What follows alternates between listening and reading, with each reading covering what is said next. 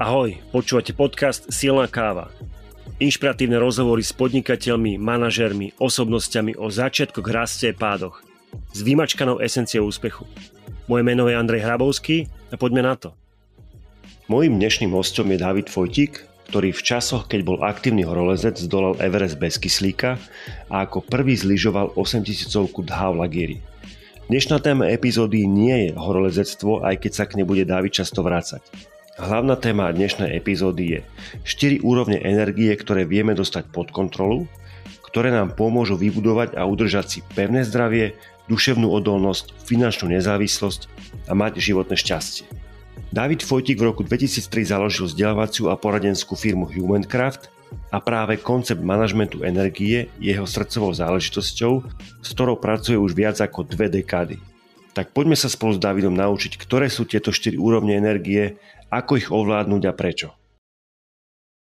David, povedz ahoj poslucháčom podcastu Silná káva, prezrať, čo si myslíš, že je dôležité k úspechu, čo si väčšina ľudí možno nemyslí. No, tak když jsem se díval na vlastně to zaměření a tyho podcastu Andrej, tak jsou to asi většinou podnikatelé, něco inspirativního, tak pro mě to jako silná věc je, a půjčím si nějaký citát od mýho oblíbeného podnikatele, šefce vlastně Tomáše Bati, tak on říkal, že když chceš a vybudovat firmu, tak nejprve eh, vybuduj sám sebe. Takže jako lidi většinou se dneska vrhají do toho, aby vybudovali nějakou firmu, ale zapomínají na to, že nejprve musí pracovat sami na sobě. To je pro mě taková jako velmi jako nosná, silná myšlenka, která se mnou velmi rezonuje. OK, ďakujem pekne. Prejdeme, alebo skôr ako prejdeme do nosnej témy, ktorá bude management energie versus čas alebo štyri úrovne energie, ktoré vieme mať pod kontrolou a môžu nám zabezpečiť alebo vybudovať, udržať pevné zdravie, duševnú odolnosť, finančnú nezávislosť a, a snáď životné šťastie, ako si spomínal. A vlastne prejdeme si tvoju spoločnosť uh, Humancraft, ktorú si založil v 2003 roku. Tak uh, mňa by skôr zaujímala tá prvá otázka, že prečo si sa ty vydal v pomerne mladom veku touto životnou cestou? Já jsem asi vždycky, a, a nevím, jak to vzniklo, ale já jsem vždycky věděl, že chci být podnikatel. A já jsem jako studoval práva, a to už je jako hodně, hodně dávno. A vlastně pro mě vždycky, když jsem poslouchal ty klienty na tom telefonu jako student, ještě když jsem dělal jako nějakého právního asistenta v nějaké americké právní firmě v Praze, tak vždycky, když jsem poslouchal na tom telefonu tu druhou stranu, tak jsem si říkal, ty já jsem na blbým konci drátu, a já bych chtěl být eh, na té druhé straně, která něco tvoří, kteří něco dělají, něco jako prostě tvoří nějaký hodnoty. Já jsem byl ten, který to sepisoval. Takže to byl pro mě takový jeden uh, zásadní moment životní, když jsem si řekl, OK, aha, já asi budu chtít jako dělat něco podobného, to znamená tvořit nějaké hodnoty, podnikat. Um, za druhý možná si myslím, že jsem takový nezam, nezaměstnatelný typ. Já jsem dost jako tvrdohlavý jedinec, dost umíněný, Um, no, my, myslím si, že nejsem úplně jako zaměstnatelný, takže když nejseš zaměstnatelný, tak si musíš vytvořit něco sám. Jestli to dává smysl. E, dává, ale tam sa tam, ako dobre počítam, tak Humancraft si založil v 2003. Hej. To si mal 30 rokov. To znamená, ano. že ty si vôbec bol zamestnaný medzi tým po vysokej škole a do tohto obdobia? Ano, já jsem během vysoké školy pracoval, jak už jsem zmínil, vlastně jako uh, právní asistent nebo koncipient, by se dalo říct, uh, a tam jsem si uvědomil, že právo není to, co chci dělat. A uvědomil jsem si, že chci podnikat. A k tomu podnikání potřebuješ nějaké kompetence, které tě právo nenaučí. A já jsem se chtěl naučit hlavně finance a marketing. A nevím kdo, ale byl to někdo určitě hodně chytrý, protože ta, ta, ta rada jako pro mě byla jako život měnící, mi řekl, hele, jestli chceš se naučit finance a, a, nebo marketing, tak ideální Procter Gamble. A tak jsem zakotvil na pět let v Procter Gamble, kde jsem potkal úžasný lidi a, a pro mě to bylo takový MBA. A já jsem tam vlastně chtěl jít na dva roky, jestli si dobře vzpomínám, jeden rok finance, jeden rok marketing a potom vypadnout a, a začít něco dělat ale ten čas tam byl vlastně tak fantastický, ty lidi tam byli tak skvělí a já jsem si to tak hrozně užíval byla tam ještě nějaká, jako, mm, vlastně tři roky byly v Praze, dva roky v Budapešti, nebo teďka v obrácení, úplně už si to nepamatuju. A to, to bylo období, které mě jako hodně formovalo. Mě to fakt bavilo. Um, já jsem se tam vlastně z hlediska podnikatelského, biznisového naučil všechny ty věci, ze kterých doteď těžím. A Takže a, vlastně to bylo období, který bylo před tím, než jsem v roce 2003 založil Humancraft. OK, tak poďme do Humancraft. Budúci rok má 20. výročie. Ano. Prejdeme si tak zhruba, čo je taký také core poslanie Humancraftu a potom prejdeme na, na tému dnešného podcastu, ktorá nie je nosná v Humancrafte, ale je to tvoje srdcovka. OK. Uh, tak my v Humancraftu rádi říkáme, nebo je to takové nějaké moto, uh, že uh, budeme váš biznis a vaše lidi. Jinými slovy věříme, že prostě, abyste a, a, a byli dobří v biznisu, tak musíte mít dobrý lidi na palubě. A my pomáháme s jejich rozvojem. Jinými slovy jsme vlastně vzdělávací poradenská firma. A naší a, a, a core kompetencí je asi leadership, to znamená, jako, že tvoříme pro naše klienty, což jsou z 80% korporáty, a vzdělávací programy, které jako učí lídry na všech úrovních organizace, jak lépe vést, a motivovat a své kolegy. No a to si myslím, že vlastně v jádru všechno. Děláme to online, offline. Nám koronavirus nebo pandemie trošku otevřela s dveře do světa, takže teďka už děláme programy jako v mnoha jazycích. Zrovna teďka dělám s nějakým klientem vlastně na nějakým delivery, jak tomu říkáme, nebo realizaci nějakého programu, který je online pro účastníky vlastně z celého světa. Máme tam tři jazyky, angličtinu, španělštinu. Francouzštinu je to v různých časových zónách, takže už je to takový jako mezinárodní biznis. Pro nás vlastně ta krize nebo ta pandemie byla takový nakopnutí a ten náš biznis je relativně jako stabilní, relativně konzervativní a, a, a u nás to nastartovalo nějaký z mého pohledu pozitivní změny, trošku nás to vykoplo mimo komfortní zónu. A, a tam se vždycky dějou zajímavé věci, no, a nás to nakoplo směrem dopředu, takže z toho mám velkou radost a těší mě to.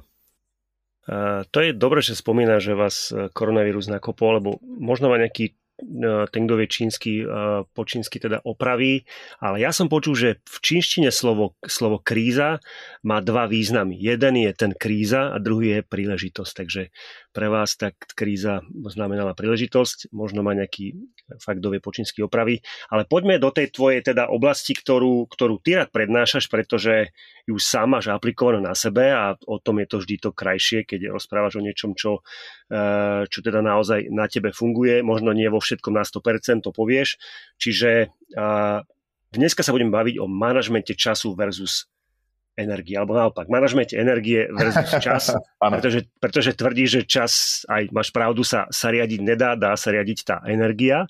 A čo ma tam zaujalo, keď si spomínal v našej nejakej príprave, že energia určuje, koľko toho urobíme za deň, áno, a, a jak sa pri tom cítime. To ma tam to ma tiež zaujalo. Čas je len taká veličina, ktorá plinie. Takže poďme do tej témy. Prečo uh, táto téma je tvojou takou nosnou a pojďme do něj. Víš co, já jsem, uh, ono to pramení uh, uh, z toho, že já mám velmi rád sport. Myslím si, že to je jedna taky z těch komponent těch tvých podcastů, že se lidi ptáš na to, jako, jaký mají vztah ke sportu, tak můj je poměrně intenzivní, prostě pro mě sport je uh, velká součást mého života. A, a vlastně tady ten management času versus energie, nebo energie versus času, um, čerpá z paralel, z paralel mezi vlastně jako sportovci a manažery. Sportovec a manažer prostě co mají společného, nějaký výkon. Prostě musíš podat výkon v určitý čas, v určitém místě. No a vlastně někdo chytrej, a myslím, že to je autor toho konceptu, jehož jméno už si jako teda nepamatuju, a já jsem se s tím, to není můj koncept, ten koncept vlastně poprvé jsem se s ním setkal v Procter Gamble, kde tím prošel celý střední management, tady se bavíme o desítkách tisíc lidí. A, a, a tam bylo jednoznačně vidět, že to prostě funguje, když vidíte svého CEO a prostě celosvětové firmy, že na jednom videohovoru je nějaký a na druhý a na druhým je o 20 kg lehčí, tak si říkáte, OK, konečně nějaký tréninkový program, který má reální výsledky. Takže to mě velmi zaujalo. Tam jsou nějaké jako čtyři nějaké, bych řekl, také podobnosti mezi výkonem a, a, a, a sportovců a manažerů. Jako. Um, nebo ne možná podobnosti, ale co dělají sportovci jinak než manažeři a v čem se manažeři od sportovců můžou poučit.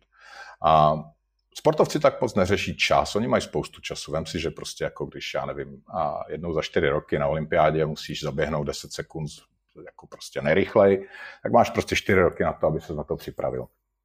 Takže sportovci moc neřeší čas, ale řeší energii. Oni a pracují právě s těma čtyřma energiemi, o, o kterých se dneska asi budeme bavit.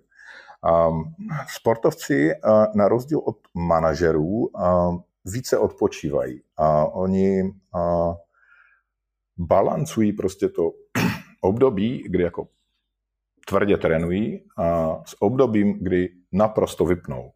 Tady se manažeři podle mě mají taky co učit, protože po nás se požaduje, nebo po klientech, který máme, tam se požaduje špičkový výkon v podstatě non-stop. Tam jako moc odpočinku není, kromě 4-5 týdnů dovolený, co máte ročně. Další tu podobnost vidím v tom, že mm, sportovci jako dobrovolně chodí mimo komfortní zónu, vystavují se vlastně silnějším tréninkovým dávkám, jinými slovy stresu, tak, aby byli schopni podávat vyšší výkon v budoucnosti. A to si myslím, že u manažerů se vědomně nebuduje. No a ta poslední věc, že sportovci mají nějaké, nazval bych to asi jako rituály, rutiny, které prostě podporují ten výkon. Když se třeba, já nevím, díváš na a, a tenis, dejme tomu, tak kouk, vždycky vidíš, jak ty tenisti si kontrolují vždycky výplet té rakety v těch přestávkách to není nic jiného než rituál a je fyziologicky dokázáno, když jim změříš tep během toho výkonu a během toho, jak si tam kontrolují ten výpad, že ten jejich tep je výrazně nižší, jednak teda nehrajou, jasně, ale ono to má velmi pozitivní a, a, a výsledky a, nebo a, vliv na jejich výkon. A týmových sportech. A já se s oblibou dívám na plážový volejbal, zejména ženský, když se tam jako plácají po rukách a po zadkách a, a různých věcech, a, a tak, tak to se mi moc líbí, ale to je taky rituál. A asi nejlepší příklad rituálu je, já jsem velký fanoušek rugby, tak když vidíš novozelandský tým a All Blacks, když dělají haku, tak to je vlastně rituál, který má vlastně nabudit ty hráče k tomu výkonu. To jsou nějaké jako paralely mezi tím, jako co dělají sportovci a v čem se možná ti, ti manažeři v nich můžou učit. A, ale kdybych to zhrnul, prostě a, proč mě to téma zaujalo, ten energy, energy management. A je to spojený se sportem a s managementem, s dvěma věcmi, které mě prostě baví a, a vidím tam nějaký paralely tím, že jsem sportovec, tak si myslím, že ty paralely prostě jsou pravda, tečka. OK. A ta prvá vlastně energetická úroveň e, je fyzická. Jo, jsou čtyři. Představte si jako pyramidu. Já jsem třeba jako horolezec, tak si to představte jako, jako horu. Jo? A, a na spodku té hory, když chceš vylézt na tu horu, tak uh, prostě každý, když chceš podat výkon, tak musíš mít fyzickou energii, ať jsi sportovec nebo, nebo manažer. Fyzická energie je v podstatě o třech věcech. Musíš prostě dobře spát, což jako se hodně zapomíná na to. Musíš dobře jíst um, a to, co každý chápe, je, že se musíš hýbat. Což je jako, já si myslím, že to snadno pochopitelné, co je možná méně snadno pochopitelné, je, jak, jakým způsobem se třeba můžeš a, a, a hýbat v kanceláři. Já teďka sedím v kanceláři, sedím u polohovacího stolu, sedím na židli Neseda, která je mimochodem slovenská, neseda.com, dělám tady malou reklamu. Moje oblíbená židle mám už i dlouho. Um, jsou prostě všechny věci, které mi jako v kanceláři dovolují měnit posed a dělat nějaké cvičení, které si myslím, že prostě ta kancelář umožňuje. A dneska jsem do kanceláře přijel na koloběžce, a, což je pro mě oblíbený způsob jako pohybu po Praze.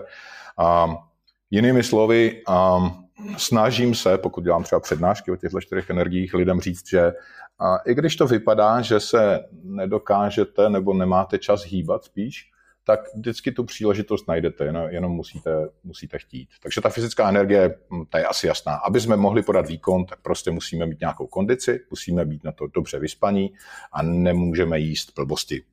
Dobre, a čo je teraz ta druhá? Druhá je emocionální energie. Tak když eh, se vrátím k té horolezecké paralele, a, tak máš ten základ, si v tom základním táboře, eh, No a, a já třeba chodím hodně, eh, hodně, hodně do těch vysokých hor, do Himalají, nebo chodil jsem spíš, a tak a, a, tam občas máš, ta typická expedice trvá dva měsíce. Během těch dvou měsíců vlastně jsi ve stanu a koukáš na tu horu. A jsou tam období, kdy je tam špatný počasí, to období může být týden, může být 14 dní, a, a v podstatě nejsi schopný vylézt z toho stanu. A je to fakt těžké. A během téhle doby, abys byl úspěšný, abys měl a, jako šanci se dostat na tu horu, tak si musíš zachovat nějaký nějakou pozitivní náladu, optimistickou náladu. A to je pro mě emocionální energie. Z čeho jej čerpáš, je úplně na tobě. Pro mě emocionální energie je většinou, mám tři děti doma, tak pro mě je to čas s dětma. Pro mě je důležité se ráno, dnešní ráno se s nimi zbudit, nějaký čas se pomazlit té posteli nebo dělat nějaký blbosti v posteli, se rozloučit, je do práce, co je potom důležitý, ještě ten návrat z té práce, kdy prostě děti nechtějí vidět zamračeného tatínka, který prostě přijede z práce, hlavu plnou starostí a první, co otevře, jsou noviny a teďka popisuju sám sebe před uh, nějakým časem určitě, uh, zejména v začátcích. Děti, děti chtějí vidět vlastně jako vlastně jako tatínka, který má dobrou náladu. Takže já vědomě předtím, než vezmu prostě za tu kliku od baráku, tak prostě nasadím úsměv a snažím se jako naladit na to, že vlastně se, kem, se na mě vrhnou tři děti, který jako doufám, že mě teda rádi vidí, nebo aspoň to hrajou dobře. A to je pro mě emocionální energie. Je to taky čas třeba a, strávený s těma dětma, z toho důvodu jsem třeba jako koupil obytný vůz, aby jsme jako rodina prostě trávili víc času. Um, jsou to nějaké jako tradiční věci, co děláme a máme takové jako dvě tradiční akce každý rok. Jezdíme tatínci s dětma, takový jako, a, já nevím, Idixep nebo Apalucha, vý, vý, výjezdy, zrovna teďka o víkendu mě jeden čeká. Um, je to taky to, že třeba nějak hodně sportu, tak třeba v neděli jezdím hodně na kole s cyklistickým oddílem, ale sobota je prostě, pokud nejsme v obytňáku, tak sobota je rodinný den a, a jedeme prostě na výlet. Uh, jinými slovy, emocionálně energie je je a to, to, upřímně, pro mě je to nejtěžší energie, protože tady mi nebylo z hůry moc jako kdyby dáno. Jo? To jsou mm-hmm. jako a, a, ty, ty hlubší konverzace s kolegy, to je zpětná vazba od kolegů, ať už skupinová nebo individuální. Um, to je energie, kterou ty čerpáš ze vztahu. Já, pro, mě je, pro mě je to vědomá práce, já tady v tomhle jako nemám prostě jako talent, já, já na to musím vědomě pracovat. Rozumiem, preto sa chcem spýtať, že, že čo by si vedel poradiť takým, ktorým, ktorí ešte nemajú deti, uh-huh. kde načerpať emocionálnu energiu? Uh-huh. Celý ten systém těch energií spočívá v tom, že si vlastně v každé ty emocionální úrovni vytvoříš nějaké habity, nějaké rutiny, jo, mm-hmm. kterým potom už nemusíš věnovat pozornost a děláš je automaticky. Myslím si, že jednu z těch knížek, který jsem viděl u tebe na podcastu, je Atomic Habits, tak tam se lidi můžou podívat na tom, jak si třeba vytvořit nějaký návyk. Já to popíšu na sobě, protože ne, nerad radím jiným lidem, já si myslím, že to není moc možné, jo, že každý si to musí jako udělat sám. Tak já řeknu na svým jako příkladu, co jako pro mě je důležitý. A, a pro mě je, a teda přišlo to s dětma, jo, ale myslím si, že to univerzální rada. Já jsem před uh, dětma byl taková ta noční sova, pracoval jsem často jako do, do rána, jako do dvou do rána a tak. Pro mě to vlastně bylo fajn, protože v noci bylo soustředění, nikdo mě neotravoval. Ale vlastně s těma dětma jsem to totálně překopal a vlastně pro mě teďka ta ranní rutina je, teďka stávám v 5.30 a většinou, když eh, začíná ten léto je pro nás takový jako trošku mrtvý čas v tom našem biznise, ale pokud um, je normální jako business time, dejme tomu, který mi začíná v září zase, uh, tak stávám v pět a uh, jdu si zacvičit, automaticky neotvírám nic, uh, neberu si uh, nějaký mobily, nedej bože, jako někam, někam na noční stolky a tak. A, a, a, a jdu si zacvičit. Pro mě cvičení je pozitivní. Prostě vyjdeš ráno na terasu na tom baráku, svítí sluníčko. A ty si dáš 15 minut, kde se rozhýbeš, příští rok mi bude 50, já už se musím rozhýbat, než abych začal něco dělat. A, a, zacvičím si, a, dám si pohodovou snídaní, děti ještě nejsou zbuzený a něco si u toho přečtu. Čtení je jako další habit pro mě jako velmi důležitý.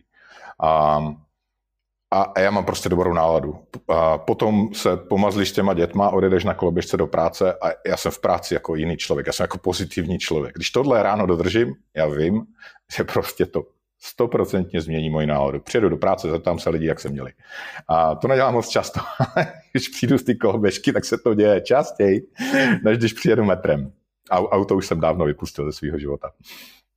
A tak, tak to je všechno. Třeba, já nevím, jak jsem třeba do toho sportu, tak pro mě a je dobrý spojit třeba cvičení s dětmi. Jo? A že vlastně jako dobrá věc je, že to ráno někdy se ke mně, ne v těch pět, ale později, třeba o víkendu se ke mně přidají děti, takže cvičím s dětmi. A to je hrozná sranda a ve mně vlastně ty děti probuzují emoce. Ale tvoje otázka byla na to, jak to udělat bez těch dětí, že jo? No ty jo, to je těžký, čověče. to je těžký. Už se to nepamatuju, jak jsem to dělal předtím. Jasné, nevadí. Poďme ďalej, možno to potom nejako, nejako zhrnieme. Čiže potom je ďalšia tretia oblasť. Vedel by si ju do toho horolezeckého, horolezecké terminológie niekde zapasovať? Jasné. Um, tak zopakuju, fyzická energie jsme na, na, v základním táboře, emocionální energie pořád jsme v základním táboře, hmm. ale vlastně máme pozitivní náladu a věříme prostě, že tu horu můžeme můžeme, můžeme vylézt. Smějeme se prostě večer u piva, prostě tam diskutujeme s ostatníma horolezcema, prostě zachováváme si ten pozitivní mindset. Mentální energie je o tom, že vyrazíš k tomu vrcholu. Tam je nějaká prostě jako příprava, buduješ si nějaký postupový tábory. Mentální energie je vlastně poslední den, kdy z posledního výškového tábora vyrážíš na vrchol. To musíš být jako přesně, musíš být hodně a musíš mít hodně jasno v tom, co jsi ochoten obětovat té hoře. Musíš mít jasná pravidla, za jakých se obrátíš, abys přežil. Musíš, uh, musíš věřit, že to vylezeš a musíš být stoprocentně soustředění. To mají sportovci a manažeři. Manažeři moc ne, jako to stoprocentní soustředění u nich nejde, protože u nás pro manažery typicky multitasking. A u toho horolezce, v té mentální energii je to ten poslední den, kde máš stoprocentně upřenou pozornost na každý krok, který směřuje nahoru. A co je důležité, a i když vylezeš nahoru, tak pořád tě čeká ještě cesta dolů. 80% všech problémů v horolezectví se stane cestou dolů. Ty musíš to mentální soustředění udržet ještě dolů, zpátky do toho základního tábora, kde můžeš otevřít slivovici a prostě připít si, ale vlastně do té doby, do té doby ne. Abych z toho horolezectví zase přešel trošku do toho biznesu, a ta mentální energie pro mě je zejména omezení multitaskingu, znamená, jako neděláš víc věcí, jako kdyby jako nepřepínáš jako a z jedné věci na druhou, neskáčeš z jedné věci na druhou, když to máme rádi, protože vlastně to je rozmanitost. Jo? Pro mě to je, je to disciplína v plánování, a ať už máte nějaký pomůcky typu Getting Things Done nebo nějaký týdenní review, plány, to je jedno. Ale prostě jako a, a tohle je vlastně soustředění se na ten daný úkol a neutíkání od něho. Dává smysl? Úplne jasné, úplne jasné. A môžeme ísť tým pádom ďalej. A čo je teda ten, ten, tá, tá tretia energia? Ta, třetí, ta čtvrtá energie, to je čtvrtá, spirituální pardon, čtvrtá. a v pohodě. A, a to je ten vrchol, jako vlastně. A, když se podíváš na ty horolezce, tak tam vlastně je dělíš na nějaké dvě skupiny. Jsou to lidi, kteří jako to horolezectví, oni mají zodpovězenou otázku, proč dvěma různými způsoby. Jako jo. Někdo a, na tu horu leze, protože se na vrcholu té hory chce aha, vyfotit a, a, a pak si tu fotku dá do kanclu nebo ji ukazuje ostatním lidem, nebo o, o sobě prostě prohlásí, že je jako prostě jako Everest summitýr nebo něco takového. A těch lidí je překvapivě hodně. A, a pak je druhá, ke kterým uh, doufám, že se neskromně řadím já, uh, je, že prostě je to baví jako činnost. Ta otázka, proč, jako není tam důležitý ani tak ten cíl, jako ta cesta a nás prostě horolezství baví jako, jako životní náplň, životní filozofie, jako esence svobody. Prostě pokud vidíš nějakou jako horu a nedotčenou, což jako teďka nehovořím o Everestu, um, tak vlastně můžeš si vybrat, jakým způsobem na ní vylezeš, jakou cestou na ní vylezeš, jak se s ní dostaneš uh, dolů, já ty hory rád jezdím na lyžích. Uh, tak jako máš tam spoustu možností volby a to je pro mě jako kdyby esence svobody. Takže ta spirituální energie je v podstatě uh, energie, která vyplývá, uh, když to převezu zase do toho našeho života nebo manažerského života, je jako kdo jsem, proč tady jsem, proč dělám to, co dělám, baví mě to, a jaký v tom vidím smysl.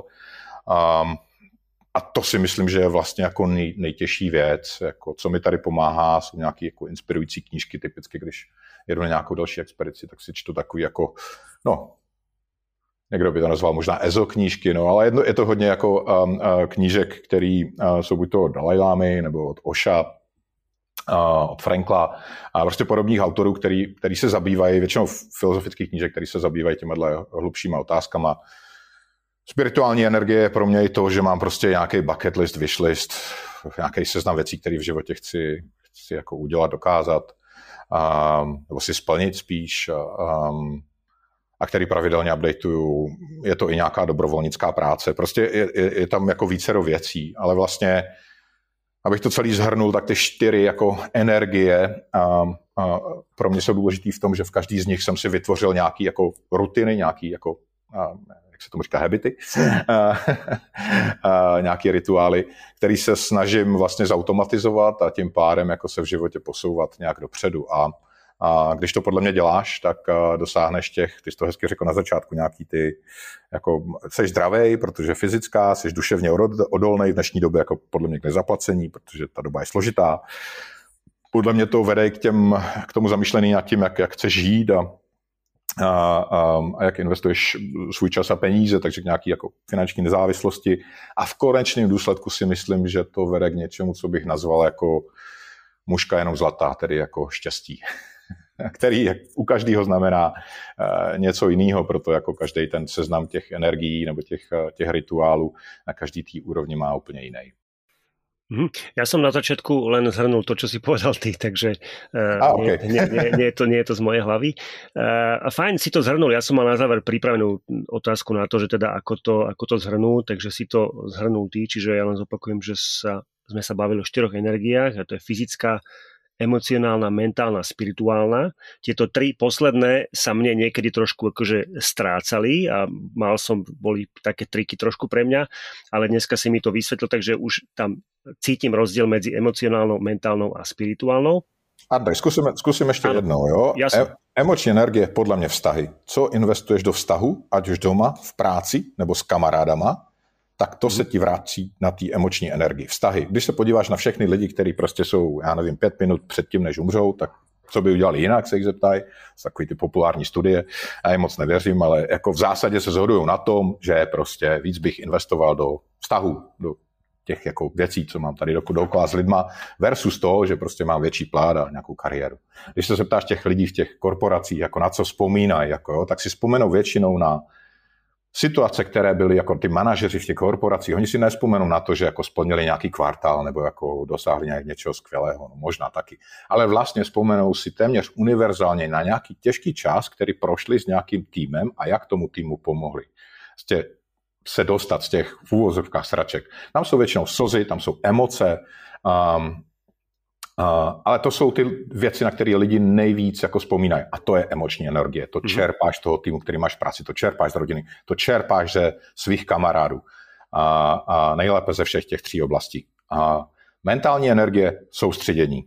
Soustředění se na to, co chceš a nějak jako omezit ty cíle, které ty máš na nějakou, a, a, na nějakou množinu, která je manažovatelná. Myslím si, že někdo se zeptal Warrena Buffetta, jako jak si plánovat tyhle ty cíle životní nebo co, tak on tomu člověku řekl, hele, tak si naplánuj, a tak mi tady sepiš těch 25 věcí, které jako chceš dosáhnout.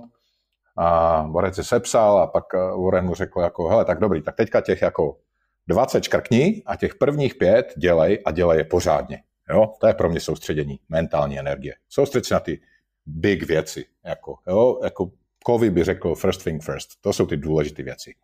Spirituální energie, Odpověď na otázku proč. Proč tady jsem? Co chci dělat? Proč dělám to, co dělám? Dává mi to smysl? Když se ohlednu na konci života, mám se za co stydět, nemám se za co stydět. Tečka. OK. Ďakujem pekne a ja sa teším s tebou na e, ďalšiu časť silnej kávy a to je silná káva na záver, pretože hneď prvá otázka je podľa mňa tú, ktorú si chcel rozvinúť trošku viacej, tak ja ti ju položím a keď neodpovieš to, čo si myslím, tak to potom prezradím ja. Čiže prezrať o sebe niečo zaujímavé, čo väčšina ľudí o tebe nevie. Ty jo, ty asi narážíš na to horolezectví, ale já, já, já, já odpovím trošku jinak. Já dělám výborné kimči. A, oh. a to je korejský, jako, a, korejský salát. A je to taková, myslím, že to je na nějakém seznamu super potravin. A jakože to je jako hodně, hodně zdravé tak já nevím, jak si k tomu přišel, ale mě to prostě v restauraci hrozně fungovalo, uh, uh, chutnalo a já jsem uh, od někoho v dal prostě recept na to a už to dlouhou dobu dělám a myslím si, že jsem v tom fakt dobrý. O, výborně, tak, tak, to, tak to doplním já. Čiže venoval si sa veľmi horolezectvu, Teraz už nie, pretože máš, ako spomínaš, tri krásne deti a už máš také tri lama, ktoré ťa viacej ťahajú k zemi ako, ako hore. Ale zdolal si Everest bez kyslíku. Je to tak? Ano. OK, a čo, ťa to, čo ti to napadlo? Víš co, to je jako, uh, to, je, to, je, to, to je Chceš a jako krát, krátkou, spýtať, nebo dlouhou story? A, ma, mal si vůbec jako kyslík za sebou pro jistotu? Neměl jsem kyslík se sebou, uh, měl jsem jenom ten regulátor, uh, který bych mohl použít na nějakou kyslíkovou uh, flašku, pokud by mi ji někdo daroval v nějakým úplně krizovém případě, jestli se dobře pamatuju, ano. Tak zkus tu krátkou story. Hele, je to v podstatě náhoda. Já jsem se k horolezectví dostal prostě nějakou zhodou životních okolností. Zjistil jsem, že to je sport, který chci dělat. A mimochodem krásná léta a, a, a skvěle vlastně. Možná ty nejlepší časy jsem si užil u vás v Tatrách při skialpinismu s kamarádama. A, takže Terryho chata, moje oblíbené místo. Doufám, že se tam brzo vrátím. Každopádně já jsem hledal někoho, vznikla prostě myšlenka, že, že bych rád zkusil ty velké hory. Hledal jsem kamaráda, který by se mnou šel na nějakou vysokou horu. Našel jsem toho kamaráda paradoxně u mě doma v mém mateřském horozeckém oddíle, což byl horozecký oddíl Nový Jičín, já jsem ze Severní Moravy kamarád se jmenoval Miloš, jmenuje se stále Miloš. A on měl jinou podmínku, on už po třetí chtěl zkusit Everest, měl takový životní cíl prostě, že chce vylézt na Everest. A jeho jediná podmínka byla OK, ale prostě je to Everest, ne žádná jiná osmitisícovka, já bych preferoval nějakou jinou, protože už v té době, v roce 2006, Everest byl trošku zprofanovaný, nebo jako bylo tam hodně lidí na, na můj vkus. Já v horách spíše vyhledávám samotu a, a nějaké výzvy, a, nebo jako třeba jako bytí sám se sebou, než, než bytí mezi takovou spoustou lidí, tak, eh, tak, tak jsem šel s Milošem na Everest, Čer nechtěl, mně se to povedlo vylézt a jemu ne. Tak, eh, tak, tak to celé vzniklo. Asi end of the story, tak to je krátká story. OK, ještě doplním, že si potom aj zišiel na lyžiach inú 8000 ano, ano. A to je, to je zajímavé. Já jsem teďka viděl dokument od vašeho horolezce, nebo taky bývalého horolezce, od Zoltana Demiana a, a ten, a, ten dokument se jmenoval Daulagiri je můj Everest. A, a já, je to srandovní, ale používám úplně stejnou větu, protože pro mě Daulagiri je můj Everest.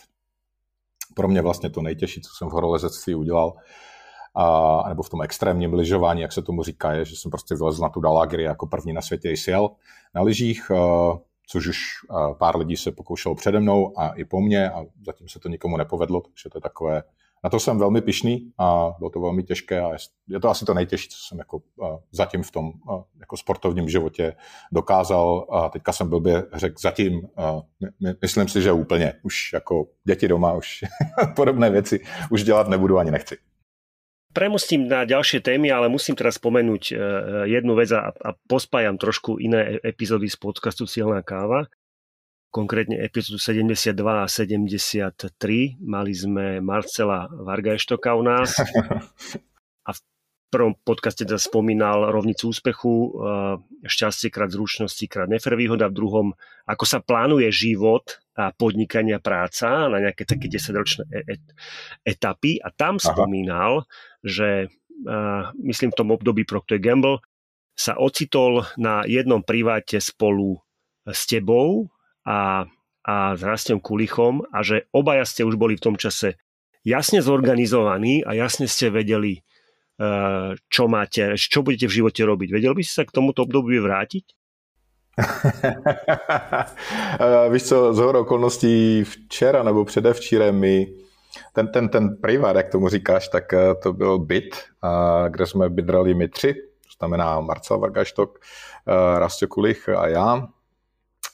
A byl na adrese eh, Podomanický Harminský Lens. A na té adrese se jsme dělali, jsme organizovali velké party. Těm party se říkalo Rendoršek party, a protože vždycky přijela policie, protože jsme rušili noční klid. A, a představ si 100 metrový byt, zhruba 110 metrový byt a, a v něm 120 lidí. A prostě normální pavlačový byt, jako dělali jsme hrozný bordel.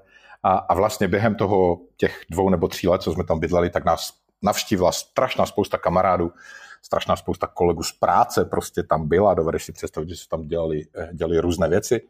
No a to je vlastně jako, jako velká jako bonding experience, bych řekl a která prostě nás jako s, s Marcelem, s Rastíkem asi jako tam bude celoživotní přátelství, doufám. A e, já si myslím, že e, když začnu od, od Rastíka, že Rastík byl vždycky, e, Rastík je vlastně generální ředitel Google Slovensko, charismatický chlapík, který vždycky věděl v životě, co chce, a už v té době prostě věděl, že chce jít na Harvard, pak McKinsey, teďka je v Google. Prostě měl to jako velmi nalajnované, velká ambice tam byla, měl, měl jako prostě ten growth mindset, měl tam velký cíle, byla obrovská inspirace. Jako v té době, když sedíš v Budapešti za nějakým stolem, něco tam jako finanční analytik počítáš, tak, tak vlastně to, že, že bys šel na Harvard, je poměrně jako uh, out of the box idea. Uh, takže v tom byla velká inspirace. Uh, uh, já jsem asi vždycky měl jasno v tom podnikání, jak jsem řekl na začátku. Já jsem vždycky věděl, že chci podnikat, jako že chci opustit ten Procter Gamble a že chci jít podnikat, ale vlastně tam byli tak skvělí lidi, jako, jako byl Marcela Rastík a, a jiní um, a, a ten biznis mě tak bavil, že prostě z těch původních dvou let jsme to protáhli na pět let a prostě ty, ty roky v Budapešti byly, byly super, jako na ty budu do konce života vzpomínat. Takže já jsem měl jasno v tom podnikání a abych odpověděl na tvoji otázku, myslím si, že Marcel tam přijel jako s tou igelitkou někde, nebo to, říkám blbě, prostě s taškou někde uh, z Trebišova. A, a možná v nás viděl nějakou inspiraci, a, ale vlastně pak se to úplně obrátilo, ale vlastně uh, Marcel je extrémně úspěšný podnikatel, takový sériový podnikatel, takový jako typ prostě člověka, který prostě nevydrží sedět a pořád něco jako nového jako zakladá a má podle mě jako super work-life balance a, a snad nějakou inspiraci v té době čerpal od nás, ale myslím si, že od té doby se to obrátilo a myslím si, že my čerpáme od Marcela, takže je to vzájemné, ale je vlastně zajímavé, že na jednom místě na nějakou dobu se sejdou tři lidi a, a nějak se vzájemně inspirujou. Myslím si, že taky někdo chytrý řekl, že prostě seš jako průměr jsi stejně úspěšný jako průměr těch pět tvých nejbližších jako kdyby přátel. A si myslím, že tak jako kdyby platí, jo, že jsme se jako vlastně v tomhle a fakt jako hodně jeden od druhého inspirovali. Máš pravdu a ja teda prejdem, možno sa dotknem podobnej témy a je to jedna z otázok. Vedel by si si spomenúť na nejakú najlepšiu radu, ktorú si dostal, alebo, alebo to je citát, a možno je to ten citát Jima Rona, ktorú, ktorý si teraz spomínal? A, to je Jim Rohn, jo? Ok, jasně, ani jsem nevěděl. Hele, ne, eh, myslím si, že těch rad je strašně moc, ale, ale mě, mě spíš oblivňují jako lidi, jako nějaký vzory. A, ale, ale jeden z těch vzorů, já jsem měl v životě dvě, eh, eh, dva manažeři, který mě jako hodně ovlivnili a obě to byly ženy. A, a jedna z těch žen mi, mi řekla, jako, že Anglicky by to znělo jako choose your battles. Jo? Jako vybírej si ty bit, bitvy. Jako vědomně si vybírej, do čeho chceš investovat energii a do čeho ne. A na to se prostě s prominutím vyser.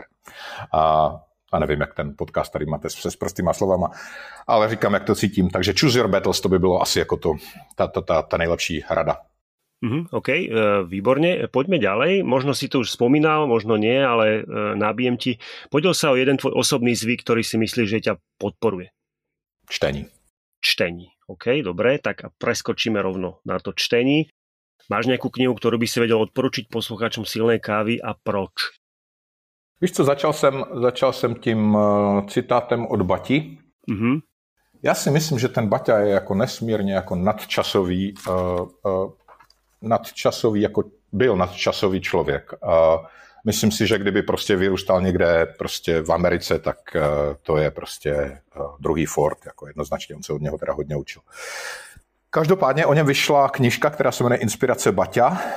Um, uh, napsala ji Gabriela Končitíková, která je, tuším, ředitelka nadace odkazu Tomáše Bati nebo něco takového. Uh, ta knižka je skvělá.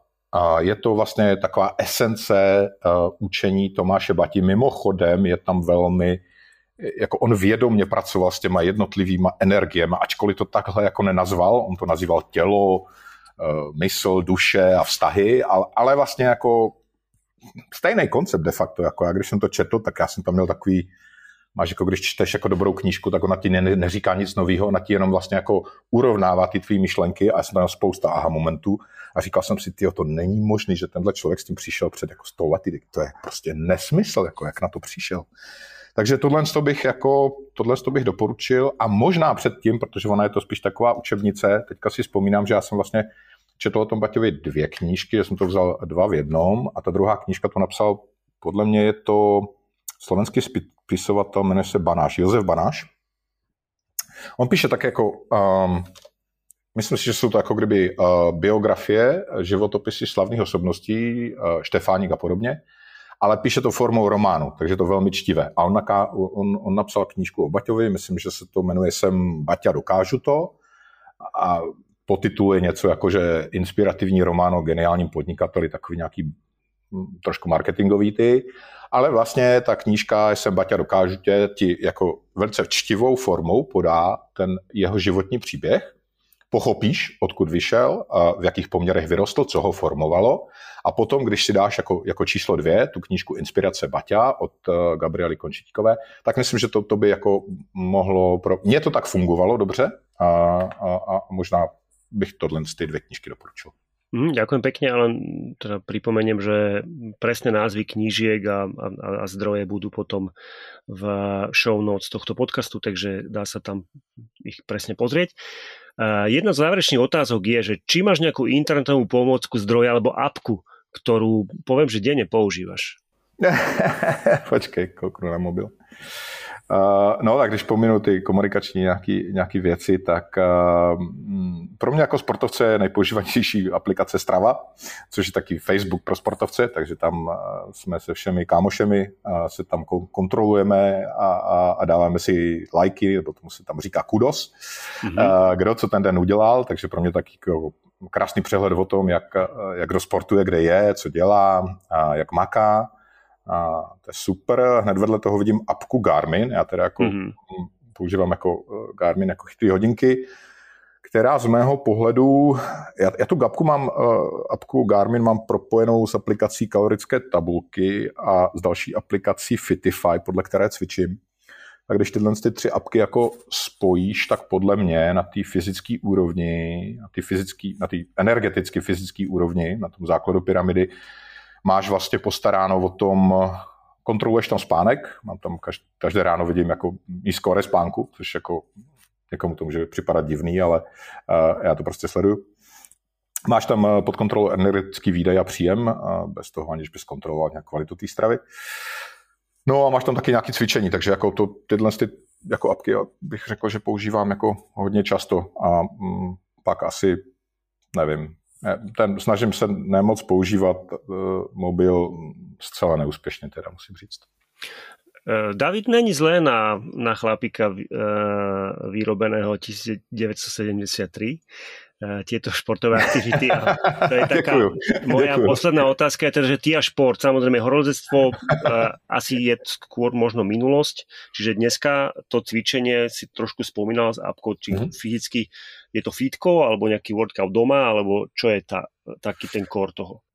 Neodpustím si, jak jsi říkal, vyrobeného v roce 1973. Já myslím, že jsme asi podobný ročník, Andrej. Ano, ano. ano. A jenom mi, to, jenom mi to připomnělo, že jsme vlastně made in Čekoslovakia, což jako... A já, se, já, se pořád, já se pořád tak cítím. um, jinak um, k těm sportům, um, já hodně jezdím na kole. Uh, je to dané tím, že prostě v já spoju sport s kamarádama, abych nezapomněl prostě na kamarády, tak se snažím spojovat prostě to, co mám rád s tím, že se potkám s kamarádama. Takže spousta mých kamarádů jezdí na kole, to znamená bike, silniční kolo, gravel. Hodně jezdím, commute je na koloběžce. Jednou ročně si um, dám Ironman, um, což je taká obdoba asi Norsemana, česká, jmenuje se to Winterman. Je to v polovině října, prostě skáčeš do studené řeky, pak jedeš kolo, ale jako takové nahoru dolů. A, a pak máš závěrečný maraton na Ještět, a to je taková moje srdcovka, snažím se každý rok a, dělat. Um, paradoxně po tom, co jsem slezl z Dalagiry a co nezaznělo, tak já jsem o tom přitom jako omrzl, přišel jsem o prsty na pravé noze, tak jsem začal běhat, takže jako uh, běhám, protože si myslím, že to má největší vliv na, tu, na, na, na moji fyzičku a, a cvičím. Snažím se být, z mého pohledu triatlon tak nějak vyjadřuje, jako že to plavání tě nějak jako protáhne, bych řekl, uvolní.